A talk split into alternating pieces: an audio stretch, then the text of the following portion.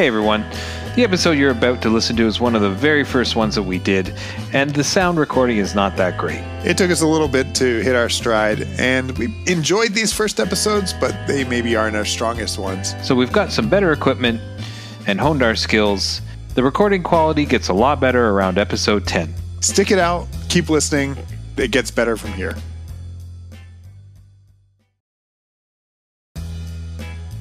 I'm Ben, and you're listening to the Sound Logic Podcast. This is Mike. Each episode, we discuss one of music's greatest albums from Rolling Stone magazine's top 500 list. Brought to you by two guys with no credentials.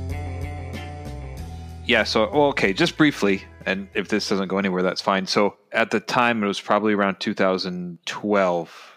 Yeah, because I was definitely living back in Stouffville, and I was driving home from work and the jazz i was listening to the jazz station exclusively jazz fm 91 is our toronto jazz station. And uh, i was already a big kurt elling fan so they had a radio contest. And i was like oh i'm pulling over. I pulled over called in and got in right away and won tickets to see kurt elling in mississauga uh, for like a few months later. So nora and i went and it was like this guy is an exceptional vocalist. If you ever have a chance, um, he has a crazy range. I would say he's like a baritone, right? Mm-hmm. But he can sing way up too. So he was touring on this album that he had done, which was called 1619, the Brill Building Project. And it was all covers of songs by artists who lived in that building in New York, a very specific building, and wrote songs. Uh, I think I think Neil Diamond even lived there, but a bunch of people, and really really cool. Um, you know, songs by Sam Cooke, uh, Carole King, Paul Simon, Duke Ellington, all people who had lived there. And he did tons of stuff, and it was it was crazy. But one of the songs he did from a previous album, a cover, was Norwegian Wood, which was hmm. on Rubber Soul, and it's very very different. It's does it in a different time signature. He has some on his studio recording has some really crazy dissonant kind of jazz avant-garde guitar solos and uh, i always think of that when i hear norwegian wood even though it's very different interesting and then when when i think about that song and kurt elling then i'm immediately thinking about the concert we went to which was just a very different experience i really like jazz but most of the concerts i've been to in my life are probably rock concerts so to be at that kind of more formal concert setting, but still like uh, he's just commands the stage and is an exceptional vocalist. So yeah, uh, that kind of just brings me back to a totally different moment, and it's funny again how music can kind of uh, tie in your memories together.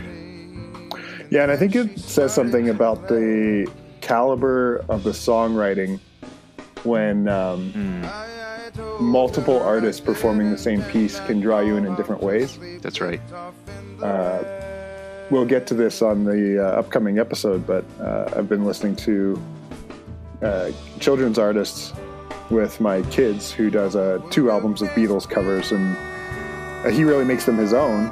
And I think that that's a really powerful testament, not only to his ability as a musician, but to the power of those original songs to make to make them unique. Um, and uh, and yeah, I think I can, you know, I can still very vivid, vividly remember uh, the talent show in eighth grade where I performed a, a Beatles cover with some friends, and um, we were really striving to make it sort of uh, as close to the original as we could. But you know, as adolescent eighth graders, I'm sure it was pretty mediocre and didn't sound super polished, but but that was that was a great experience. And and actually, we we got second place to a student who sang. Um, I want to say yesterday or so, another like oh, another, another classic Beatles uh, song, right? And I think that says something about the power of the of the oh. songwriting when when they just have this longevity to them. Um, so that's like thirty. Well, that's thirty years later, right? Right, right. Um, do you remember what song you did? Yeah, the song we sang was "Day Tripper." Oh, nice. Which for a long time I had assumed, yeah, was a, I had assumed that was on the White album. And um, you know, in listening ahead to some of these upcoming albums, I've been getting into the White album a little bit, seeing that it's you know coming up here in, in a number of albums. and Day Tripper wasn't on it, and I was like, oh no. I've been assuming. I think what, what it was was that um, we pr- practiced in my friend Wes's basement, and his parents had a, a record player down there and a case of albums. And Day Tripper, I think, was on one of their like decade retrospectives, the one where they're they're like all looking, over, peering over the railing. I'm forgetting the name of that uh, album. Oh yeah, there's a there's a red one and a blue one, right. And it's kind Day of like Tripper's on there. They're both Okay. double albums, and so we would pull out the, the double album, put on the record, listen to Day Tripper, and then try and play it. But uh, the my friend Ian, who is uh, the drummer for our our single performance band that never went anywhere, um, really loved Helter Skelter, which is on the White Oh, album. yeah, and yeah. so sometimes when we weren't paying attention, he'd put that on instead of Day Tripper, and then just uh, laugh hysterically when we were all like, "Wait, this isn't the song." Um, and so I think for, for years I've assumed that that was the same record. He'd just moved the needle to a different spot, but turns out he actually had a totally different record on. I think that was just a single. I don't think that was on an album. Day Tripper.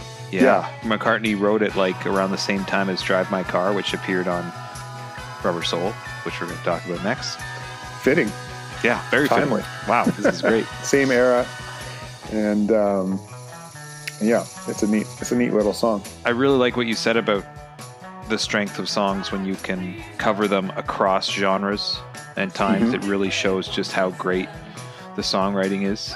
And it seems like genre doesn't necessarily matter too. Like I've No. I've heard ja- like you said, jazz musicians Yeah. uh, country musicians, uh, you know, even uh, this is a little bit different. This was a remix, not a re-recording. But I don't know if you ever picked up DJ Danger Mouse's Gray album, in which he mixed uh, the Beatles' White album with Jay Z's Black album, Oh, wow. and uh, it it sometimes it falls really flat, but sometimes it actually kind of works. And uh, you know, just taking two completely different sounding genres and mushing them together, I think says something about the quality of both of those. I think I'll have to be in a very specific state of mind to go that go to that place. Well, I think the Jay Z's Black album is on here, right? I'm gonna gonna take your word for it. he does have a, a few Yeah. albums on the list. So Number 349, the Black album. So Cool. maybe uh, in, uh, you know, 340 something albums, we'll, we'll pull out some samples from the Gray album and, sure, and give them a listen. We'll be we'll be old and gray. Six, six years from now. We'll be in our 40s. Good grief. Oh wow! Stop. if you like what you hear, subscribe on your favorite podcast app and write a review. Send us a message at our Facebook page, on Instagram, or through our SoundLogic Podcast Twitter feed. Thanks for listening.